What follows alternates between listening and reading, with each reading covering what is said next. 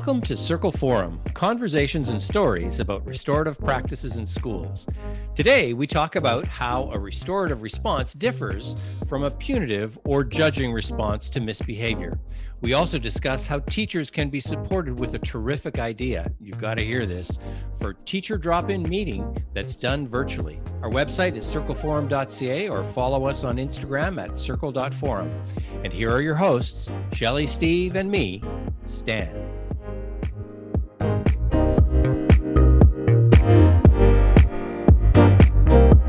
So, good day and welcome to our podcast. How are you doing today? I'm doing very well, thank you. I'm doing great, Stan. Thanks for asking. Good. And uh, Steve, you have a story for us. Yeah, yeah, I do. And it's about timing and uh, timing or time. And it's about how and when we solve conflicts.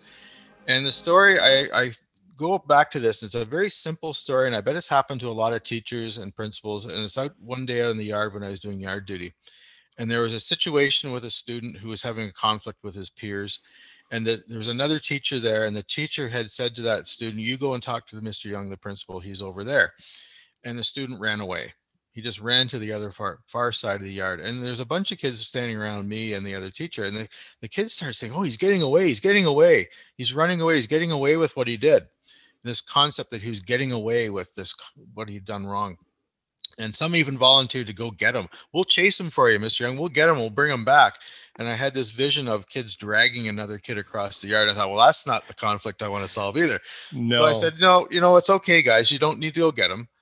I know I, I can deal with him on in my own time. And so I just basically left it. And um, he he was on the other side of the yard, kind of watching me, I suppose, but I wasn't going near him. And I just continued on my way, did the rest of yard duty. But when the bell rang and of course we're all going back into the school, I knew which class he was in. I knew who his teacher was. And I just went to that classroom and I waited. And eventually the class all came in and he came in too and saw me standing there and realized that, you know, the time had come for him to have a conversation with me. He didn't run away then. So then we just walked down to my office and we had a conversation and we dealt with whatever the crisis was that happened on the yard. And so I reflect on that because quite often as a principal, but even as a teacher and, and as parents at home, people judge you on how fast you deal with things. There's this perception that if we don't deal with it, the incident happens, we're not being authoritative enough, or we're not being attentive enough, or we're not being a good parent or a good teacher. We're letting kids get away with stuff. And we hear that quite often. A kid will say a, you know, a, a snappy comeback or a sassy comment, and you won't say anything. And somebody says, you know, you're just letting them get away with that kind of stuff well, maybe not. I'm going to deal with it later on my time. And so I've often thought about that timing issue and when we deal with things and to be restorative, timing is important in a restorative situation so that we're not reacting out of emotion, we're re- reacting out of some some conscious thinking. So that's that's the story that came to me anyway. I know for me that cat and mouse game that you were starting to describe there if there was one thing that used to get my adrenaline going was finding myself in that um, and then that is not where i need to be when i'm going to be needing to work with a student have a conversation with them. I don't need to be aggravated by what's going on. So that's exactly the timing piece you're talking about is i need to enter into this in a calm state of mind and uh, not agitated with the the person i'm about to try and resolve something with yeah, because isn't it true that so much of my emotional state then gets transferred onto this other individual? And I'm not at my best when I'm in crisis mode or, you know, what have you. Now, I mean, the context is that in society, it's got to be done right away. Like we've got to address this. Like you said, Steve, y- your competence is measured by how quickly you can solve the problem, not necessarily how well you can solve it, but how quickly. So I send you a text if I don't get a text back within five minutes, like, do you hate me now? Like, what how, what happened to you? You know, so there's there's kind of a, a cultural context of instant as yeah. well. And I think that that's probably what led to that authoritarian um, piece that for many years was prevalent in most schools and principals and teachers. They would make a quick decision on something. You know, that's a detention. I'll see you after school without ever asking a student, you know, what happened or what was going on, or did you even do anything wrong? It was that instant thing. And, you know, people would perceive that person, wow, they, they make quick decisions. They got a firm grip on what's going on around here. They're a, a you know, a strict disciplinarian. And in actual fact, all they're doing is probably developing a whole lot of, of anger amongst the people, the students, because they make these quick decisions. So the other adults think they're great, but the kids they're working with, not so much. And they're kind of looking at this guy, geez, he never even asked me if I did anything wrong. So I think that's where we, for years, we always measured a good principal by how quick they made decisions and how quick they made, you know, they doled out those punishments to make sure kids were toeing the line. And uh, like I say, the other adults in the world, parents, and they all, this is great. What a great principal. But it's the kids, and what are they thinking? But at the same time, are we measuring change in behavior? Not usually. Yes, you have this quick response, but if anybody wanted to kind of watch that for a while, they're probably not seeing a change in behavior. Mm-hmm. Maybe just compliance. I mean, uh, have you seen the uh, the movie Breakfast Club, yeah. where they're sitting around and the, the principal's in there at uh, you know Saturday morning, and he he's going to lay down the law, right? And he says, "Not another word out of you." And he goes, "But I, another detention." What? Another detention and he just kind of keeps piling them on keeps piling them on and it's just kind of like it it goes from the absurd to the ridiculous uh, but it it gives a perception of of power and control when in fact it's the exact opposite like that's why we're laughing right? Because this is this is ludicrous. And, and, yeah we i can remember at one point uh detentions being issued for skipping classes or skipping a day. This is secondary. And, you know, if you didn't go to your detention, they got doubled. And the kids were just racking these up. It was ridiculous numbers. And it became a joke amongst them. And so then they would, or if you got suspended, then that would clear them all out. Like, uh, thank goodness we're probably not doing that anymore. But it became such a joke for the kids to say, How many you at? And they would compare and they'd be at their lockers. And so that's not feeling like uh, the adults have much control there. The kids, it became a game for them. No, to, and, to, and yeah. it would and it would change behavior to a degree. But like you say, it was compliance. Eventually, the kids do toe the line and do what they're told to do out of fear of getting more of these ludicrous detentions.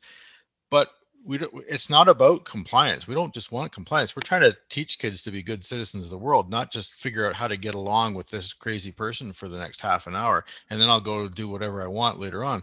We're trying to teach them the right way to, you know, act and react and relate to other people.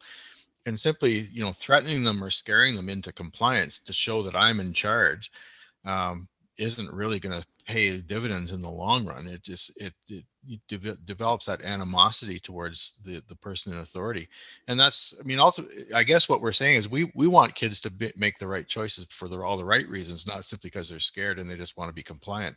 And so, but the timing piece to come back to that that whole that whole idea of, of making quick instant decisions was seen as a way of being in control i would suggest in restorative practices if you use it a lot and you use it consistently, you know, year after year, people will see you in control because you've got a, a, way that you deal with things. And sometimes you do, you take your time and you do it right. And ultimately, hopefully we come out the other end with not only, not just compliance, but a change, change in type of behavior that are causing those things in the first place. So it does take it. We have to take our time and it does take time, but ultimately uh, it's i think it's a better way and, and, people will see that you do have authority over your school or your classroom because you are using a, a method that works that also restores you know the the the i guess the relationships within the classroom so and is it taking that much time? Because if you were to haul that student in there immediately, you're still having a conversation, you're issuing some kind of sanction, follow up, et cetera, et cetera. Well, this has given everybody a little bit of space if it makes sense um, to have that space and then you're still having a conversation but the conversation is going to feel and sound very differently and there's still going to be a consequence if you will. We always think of consequence as a negative. Consequence just means as a result of your behavior something's going to happen. Mm-hmm. um, so it, the idea that it takes more time no we're just at a calmer place and it's probably more productive with your time. It, it can take more time if you if you truly want to find out what happened, it may mean talking to a few more people. Right. And so I can I can quickly, from my standpoint as a principal, make a decision. I think that kid did it. That kid has a detention. Or I can say, I'm not quite sure what happened. I better talk to a few more people. And that part does take time. Sure. But ultimately, you're you're going to make the correct decision. And my feeling is if you do enough of that over time, you don't have to invest. You don't have as many bad things happening that involve all that amount of uh, investigation. So you, it may take a lot of time to make each decision, but ultimately you're going to have less and less conflict. And if you have less and less conflict, you have to have you have less and less investigations and things to deal with. And kids become and kids will realize that you're you're supporting them and you you mean let's talk to one or two kids and you're going to get the truth right away as opposed to i got to talk to 17 kids because i think 15 of them are lying so you know eventually you're going to get the straight goods because you know the kids will work with you because they know that you're going to be fair and supportive of them so and i think personally uh, i don't make great decisions in a crisis no. I don't. And um, I kind of sw- switched to sort of a fight or flight kind of uh, approach to things and I've said things in those moments that I regret. And so I personally need some time to reflect. I personally need the questions to actually give me the time to sort of calm myself down to so to ask the question and then to listen to the answer actually gives me as the adult in the situation time to just kind of get control of my breathing for example and get a little bit more control about what's going on and i cannot tell you how many times in terms of what I saw initially, my initial perception and what actually happened was quite different because I only had part of the picture, which was my perspective. I didn't see all the stuff that happened before and you know days before and i mean even when you talk about bullying for example we as adults we get so frustrated with dealing with bullying because we don't see it mm-hmm. but the kids see it and they see it like directly affecting them and so my perception uh, you know as an adult is different from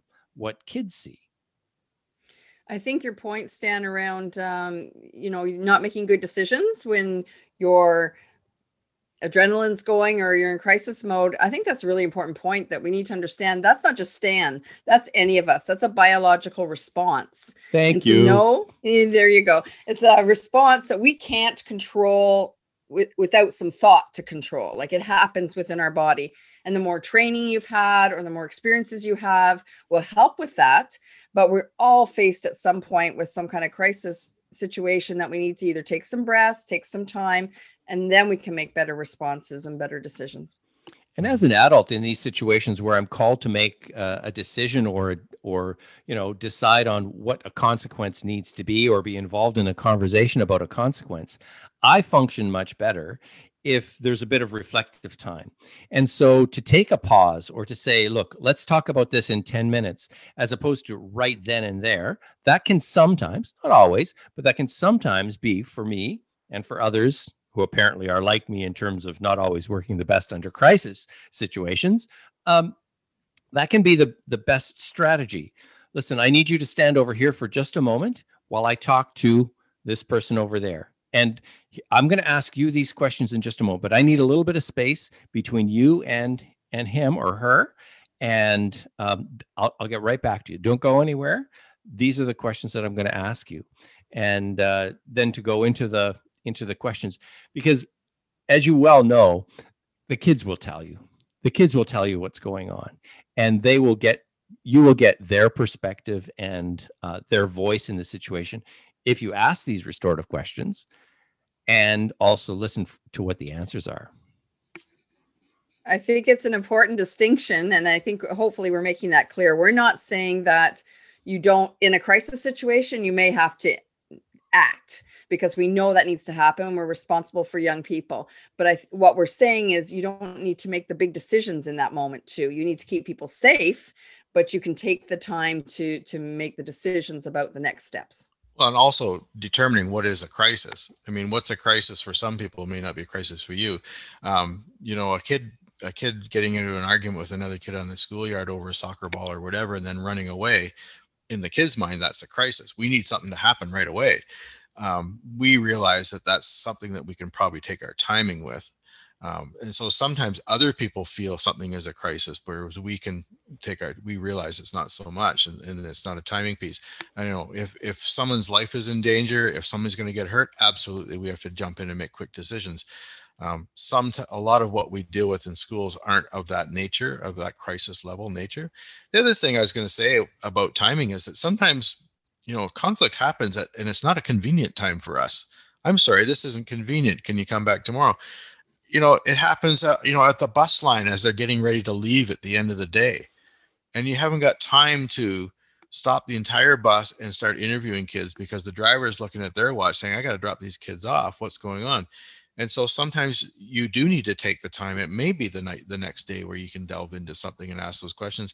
And sometimes that's actually a good thing. It gives people a chance to mellow out and think about it, knowing that you've got you're going to deal with it the next day. So you know, you may be in meetings. It may be you may be busy dealing with something else already, and something else comes in your door. So once people realize that you will deal in a situation fairly in time, they don't get as worried about whether you deal with something right away because they know you will eventually deal with it and you probably eventually deal with it in a fair way for everybody. So if it takes a day or two to deal with something, they know you will eventually deal with it. And that's the key is, you know, when kids say he's getting away with it, what they really mean is, you know, he's getting away with it now. Well, he's not going to get away with it forever we know where he lives we know his class he's in we will eventually deal with it. Like i say after a while they realize that no kid's getting away with anything. You will deal with it in time. So. I wonder if the uh, either he's getting away with it or that thinking is more of did you see that? Are you paying attention to it? Will you manage it? Right? And people need that acknowledgement or that yeah i got it you know then and and and the trust in you that you are going to manage it then you're you know they're going to be able to accept that. But if they think it's a blind eye and nobody's really taken it in then they're going to have a different response as well. Great story. Thanks steve. We just want to take a look at a scenario right now uh, have your say. And and this comes to us from uh, some of the responses to some of the training we've done. And and when you think back to uh, the past year, 18 months uh, dealing with COVID. Uh, one teacher described themselves as feeling like we're uh, on an airplane with an oxygen mask situation, you know, where you need to take care of yourself first. You know, the instructions. If this mask falls down from the ceiling, please put it on yourself first and then help others.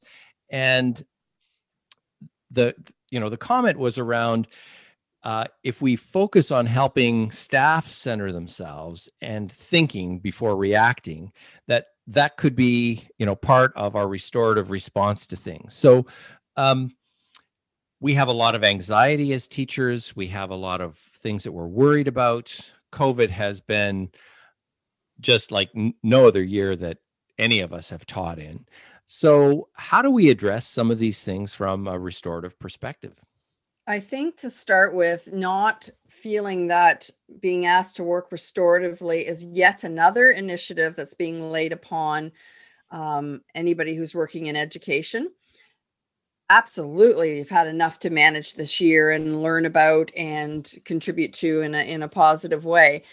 That is not uh, what we're asking or what we talk about when we want you to layer in the restorative piece. Many educators and many people working in those school buildings are already working very restoratively. For me it's it's acknowledging that and embracing that you're already doing that kind of work and knowing that you're doing it and look for those moments yeah and, and in a school um, as an as a principal or an administrator in a school it's knowing your staff.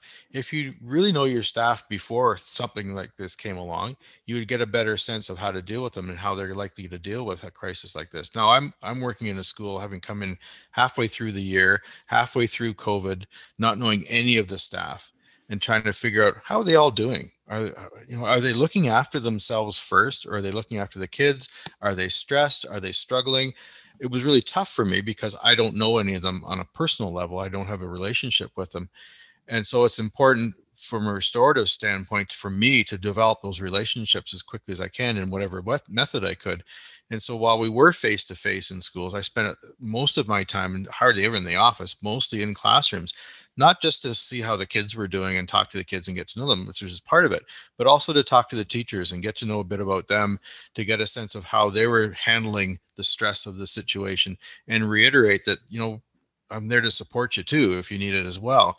All of a sudden, we're back to online learning and everybody's at home.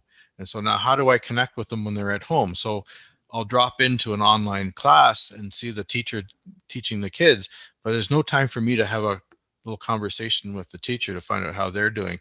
And so it's a matter of you know sending some emails or checking in with at different times. But you know we can say to people all the time, take care of yourself first. Um, but sometimes we need to actually step in and help them to take care of themselves and that's the part of restorative that supportive piece as well so one thing to say it it's another thing to do it and how do we step in? So i've heard of some schools i, I do some on uh, some online um, listening centers and whatnot and there's a school in the states where the principal would every week schedule just a drop-in session an online drop-in session and staff could show up or not show up. They you know they just logged in and, and it wasn't about sending invitations they had a sort of a standing room where they could just drop in. And every you know whatever day of the week it was right after school for about an hour people would just drop in and they just have a conversation.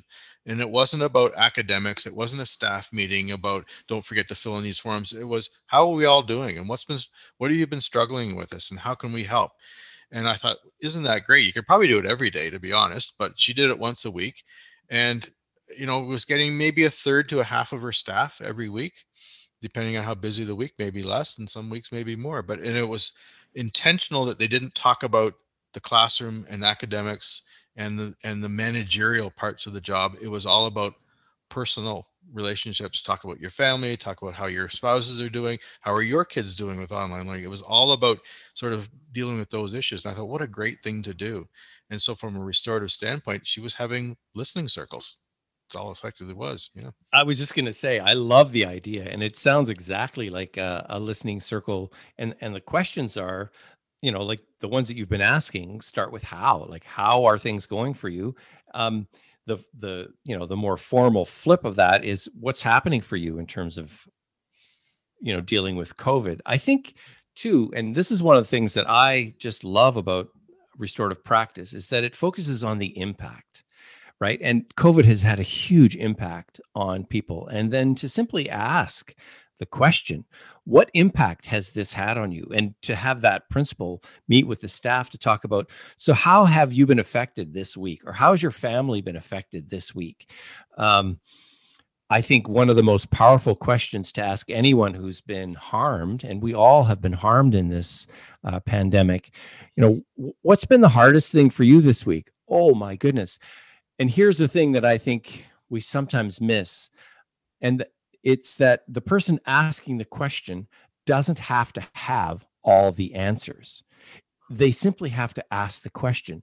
If there's somebody in the group or somebody in the circle that may have something to contribute, fantastic. But it's really a matter of simply asking the question. I had a conversation with somebody one time and it was oh, went for about half an hour 40 45 minutes. They were dealing with a number of you know issues in terms of work and family and stuff like this as a colleague.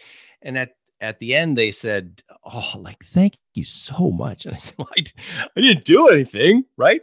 I was just listening. But she said that's exactly what i needed. I just needed you to listen. So i think she didn't often with fix. She didn't need. No, no, no, no. She didn't need to fix. And it's it's hard for me because I am a fixer, right? It's hard for me not to want to fix it. So just to listen and not fix it, I like I really have to work at that. And uh, it's it's probably more helpful to just listen. And those list those talking circles, I think. I wish that there were more of those that happened on a regular basis um, the kind of informal drop in. The people who need to come and who who want to come will be more engaged with those conversations. I know early on in our restorative practice training, there was a little video that we showed of teachers doing exactly that after school, come together just um, very informally, and somebody would have a question, they would raise it, and then they would have a conversation, non sequential. And it was just a fantastic way of building community. And the neat thing um, that she passed along to me is that because of it's all virtual learning, quite often most of the teachers were at home because they were teaching from home, but some taught from school. So she said, I could see in the background they were sitting in their classroom or an office. And she said some of them with technology would have their, they'd be in the car driving and they had their phone, you know, mounted on the dashboard and they're driving along and you, they're having this conversation. So they're they're participating no matter where they are now and that's the beauty of tech you know technology and how it's advanced. We can participate in meetings no matter where we are just by having our cell phones in front of us and and you know isn't that neat? So uh, you know i can see this as something that I, I thought i'd pass it along not because i did it i didn't do it and i wish i had of that I think that even after the you know post COVID era is era is over, it's something we could still do and have have drop in online circles like this because it doesn't matter where everybody is. They don't all have to come to a staff room, although it's hard to have snacks unless you all come to a staff room. But uh, but I think it's a it's a valuable tool, and I think I would like to see more people doing it and look at the effort they went to. If they're driving in the car and they're still making the effort that's that was important to them.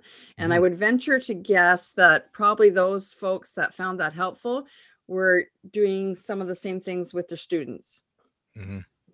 taking the period the hour the half hour to just say how are you doing? in, in whatever way made sense for the age of the child I may have asked you this question once before, Steve, and you can answer it or not. And that is how many times in your experience has a superintendent asked you a question like this? Whew, not a lot. So, so, so few that I have to sit and think about it. Now I can think of one superintendent I had who was uh, very attuned and, and, would ask this. And um, you know, he he was he was a great superintendent because he was he would just drop into the school unannounced, but he'd say, "Look, let's take some time to and go to the office and talk." And I and I recall he would talk about all sorts of stuff, not anything to do with your school plan or issues with the school or, or whatever. He would just try. He, he, was trying to get to know people, but even after he knew you, this was his his approach. And so he was unfortunately he was only around. I only worked with him for about a year and a bit. Um, and then of course as superintendents go, they get moved around, and I I retired and so on and so forth. But you're right, most superintendents it's not something that's um, that they do much of and uh, and then this year in the year of crisis it's happened even less. Now i've been working for six months but i think i don't think in those six months any superintendent has even asked me how i'm doing um, because they're still in that crisis management mode themselves so maybe we have to ask them. And that's sad because really it's like if you take the airplane analogy of the mask uh, coming down if this if the uh, the flight attendant came by while you're putting on the mask and said, uh, "Could you please make sure that you filled in this, uh, you know, form? Um, you know, the one that declares, you know, you're coming in from out of the country and you've got to uh, pay a duty. Could you fill in this form? And you're struggling with your mask." Uh, like it just doesn't make sense because like I need the oxygen here first, folks, in order to just be able to live and breathe on this plane that's in crisis. The form needs to just be sort of in the in the background. And if we could as leaders whether it's as principals or superintendents or teachers or people in charge of lunchroom or bus drivers whoever it happens to be uh, office administrators if we could pay more attention to hey how's it going with you? Like what's the impact of this uh, building that connection that relationship? How much more would we help each other just by knowing look, I'm part of a team that's doing this. I don't have to do this completely on my own. It kind of feels that way because COVID is very, very isolating, but I'm part of a team that's addressing this. And so there's some strength and endurance that comes from having somebody even just ask me that question. Oh my goodness, that would be amazing.